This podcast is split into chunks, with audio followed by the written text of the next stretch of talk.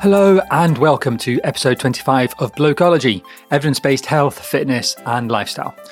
My name is Ewan Lawson.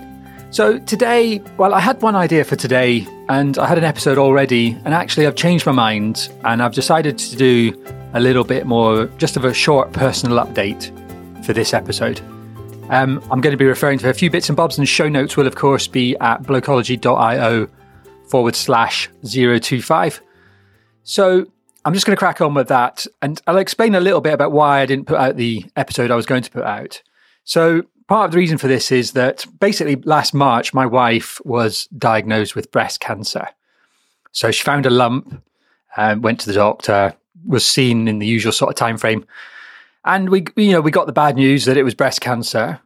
Um, and then she went on to have a lumpectomy. She needed a revision of that. So she ended up having a couple of operations. Um, and she went on to have radiotherapy over the summer. And that was about a month ago that that finished. So actually, the whole, pretty much the Blokology podcast has coincided with this whole period of time when she's had breast cancer. And I was thinking of doing an episode all about kind of now, we haven't been going around telling people about it. And one of the reasons I haven't mentioned it on the podcast at all is because Sophie hasn't made it um, public knowledge. We've told people as it's come up, we haven't been hiding it, but we've just not gone out and advertised it. But she did put a post on Facebook this week because um, she went out and did something called the Breca Swim Run uh, in Jersey, the Breca Jersey. So if you don't know what swim run is, it's basically um, you know the, you wear a kind of a slightly modified wetsuit, a shorty wetsuit, and it involves a lot of swimming and a lot of running. Funnily enough. Um, but it tends to be like a, you know, there might be a short swim of 500 meters and a run of 3K, then a swim of a kilometer and a run of 10K. And, you know, it goes on. You're usually in and out of the water several times. It's a pretty challenging event. And she went off to do Breca swim, Breca Jersey. So flew down to Jersey and did that. And actually, it took them 10, uh, I think, uh, and I can't remember exactly how much running there is off the top of my head. It's well over a marathon, something like 45, 46 kilometers, I think. It might even be 50 kilometers and five or six kilometers of swimming as well. So a big event. And she's done it just four weeks after she finished radiotherapy.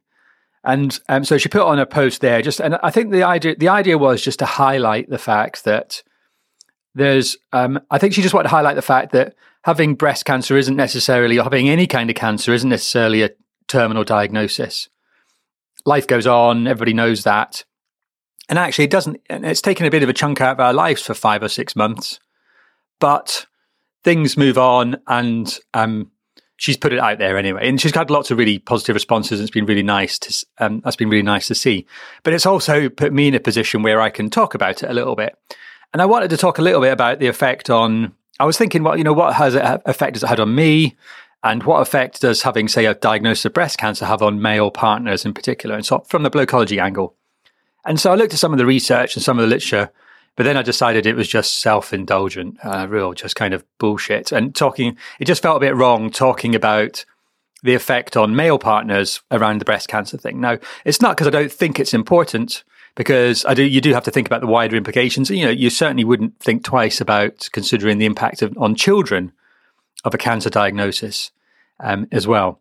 Now, Sophie, it's a really unusual diagnosis. Sophie's just in her early forties. You know, has got all the risk all the risk factors are in the right direction for her in terms of smoking, alcohol, exercise, but it still happens. But I think over the course of this, what we've been very aware of is that there's a lot of the media portrayal of cancer can be quite tough. It's all about, you know, you often in this, just last week, there was the, um, the BBC Radio 5 journalist that died of breast cancer and obviously had a very aggressive cancer, hit her very hard. And I think it was really less than two years, maybe just 18 months from diagnosis until the point at which she died. Actually, that's not, that's not the case in most cancers. And it's probably not the case in most breast cancers there's an interesting kind of thing that if you ask somebody what the most common age to get breast cancer is, I think there's some evidence, and I haven't, but I haven't been able to put my finger on this exactly, that it says, well, it's women in their 40s or women in their 30s. And this is because there's this real sort of tragedy associated with it. And it, of course, is a tragedy. A, a mother dying with young children in particular. And they're the ones that tend to hit the media. But there's a real kind of recall bias that people have because of it the most common age to get. So if you give people a group of, you know, is breast cancer most common in the 20s, women in their 20s, women in their 40s, or women in their, say, 60s and 70s? People are often plump for 40s. But cancer is, and across the board almost entirely, a disease that gets more common as you get older? The right answer is it's more common in women in their 60s, 70s, 80s. As you get older, most cancers, particularly breast cancer, get more common. And actually, the other thing about it is, you know, you see the media portrayal of cancer that one in three people will get it. But actually, most people will get it when they're very old and um, rather than when they're younger. And most people won't die from it. And that's the other thing about cancer and mortality is that most people these days will be fixed. But there is a risk, and Sophie certainly appreciated that, that even sometimes, and the healthcare professionals who've been involved in her care have been great, but there is just that sometimes the sense that they speak to you as if you're dying. And, you know, that kind of extra layer of super sympathy is kind of layered on and larded on. And it leaves you feeling a bit, uh, you know, and that's quite upsetting in itself because you don't just quite get treated normally. You get started, you get, you get handled with kid gloves as if you're dying. And actually, most people aren't dying and they can be fixed. And Sophie's cancer has been, you know, we, we think that the job is done now. She's had her treatment, had her surgery. That, that really didn't knock her out very much at all. When she was, we were up in Scotland in Arisaig just a, a two or three days after the second surgery, and she was swimming in the sea, out running. Uh, life was pretty much back to normal. Um, and so it hasn't had a massive impact. And the cancer has been relatively low, has been quite low grade, wasn't in the lymph nodes. We've had no requirement for chemotherapy. So everybody's experience is different. And so I kind of wouldn't be judgmental about that.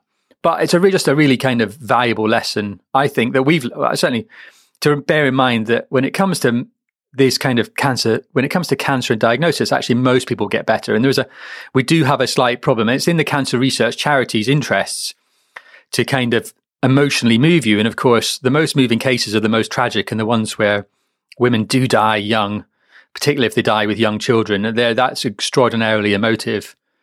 But it isn't the case. It isn't for, for most people. That isn't won't be their experience of cancer. And um, I've had other family members who've had cancer just in the past few years, and um, are, have been cured as well. So that's kind of at least three members of my immediate family that have had cancer and look like they've been fixed. Um, and they should. It's highly likely that they'll have no further problems. So we need a kind of, is trying to keep that sense of perspective is really important. What I would say though is it has been stressful for months and for all sorts of reasons. You know, there's no getting away from that, but it's quite low. It's been low grade and it's, I've really noticed it's been quite, it's been cumulative and you can't underestimate that kind of persistent low grade stress. Um, I've noticed that um, I've, got, I've kept on going with my exercise and doing my other things, but I've actually not been able to do as much exercise as I would normally. Um, and I've really struggled with clinical work, certainly in the initial period, that I just wasn't, my head wasn't in the right place to do clinical work. But especially when you don't quite know what was going on, when everything was uncertain and we didn't know whether, where, how, you know, what type of tumor it was, how far it spread, etc. Um, that was really, and, and clinical work didn't cope well. So you have to, you kind of have to make allowances for that. I think in terms of men's health, what I haven't been, I haven't been very good at speaking to people about it, particularly. And I think it has also emphasized that I don't have a great, I've got my social circles far too small. I've spent far too much time over the last 10 to 15 years working, spending time with my family, and I have neglected my social circles. And I haven't got, you know, frankly, I haven't got a lot of friends now to speak to on a regular basis. And so it's really, and I've always talked about this, you know, kind of, there's one of the things you need to get right in your life exercise, sleep, being careful with alcohol, all those sort of good behaviors. But that social side is really important. And it's also been interesting about how the, how other men have reacted. And you know, I've certainly seen guys, I've certainly met guys who you know quite easy to talk about it, careful to ask. Uh, I've been careful about it, but I've also people that I would have expected who have treated me as if it was a contagious disease and I was going to give it to them or their wives in some way. And I've just seen nothing of them. So you kind of do learn who your supportive friends are in that regard.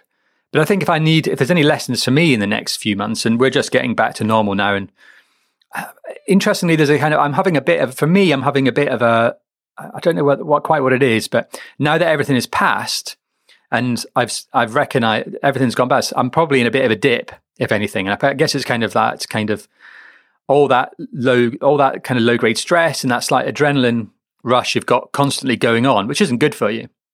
Well, when it's dipped, my mood has dipped a little bit in the last few weeks. And so, kind of an awareness of that is really important. I mean, all I need to do is keep doing the sleep. I need to, I can raise my exercise a little. But I think, as I've already said, one of the things I need to do is get out and be more sociable and spend time with people and not just be focused on uh, kind of uh, rather and I you know I am a I am very much a um, kind of fairly introspective person um, is is actually but make sure I actually be a little bit an introverted but just because I'm an introvert doesn't mean I want to be on my own all the time. Um, and so that's an important aspect. So it's just that kind of recognition. So um, if you've had any similar experiences yourself get in touch. I would love to hear from you. Um, I hope you'll um, forgive me for going on about it this time, but I think it was probably, I just wanted to kind of, rather than get bogged down and kind of turn it all into an evidence based thing, is just slightly give you my honest view on where we are with things. Okay, so on a slightly different note, I just wanted to finish with the one thing, which is about more about evidence and other things I've been reading this week.